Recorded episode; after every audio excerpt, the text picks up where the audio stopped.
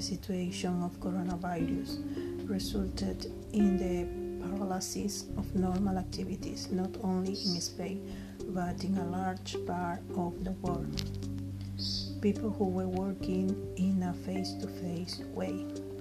Others went on unemployment in other companies, and the great majority, speaking of Spain, they did an ERTE. As a consequence of the situation that worries most people, I decided to investigate by having conversation with some of my friends who are in Italy, Ecuador, and Spain. I have asked four friends about different topics, such as a birthday trip to Egypt, what they do to cope with stress, how they live the current issues that exist worldwide what will happen with the business practices if you have not yet sent your CV. Lizeth, on the hand,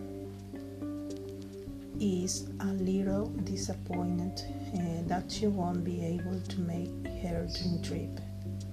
On the other hand, Jimena tries to cope with her stress by playing sport obviously not because of the situation all over the world right now. She tries to distract her children with games and more games so that they don't get bored. Then Claudia, being a nurse, is very worried because she lives every day in contact with uh, coronavirus positive patient and it is always a risk.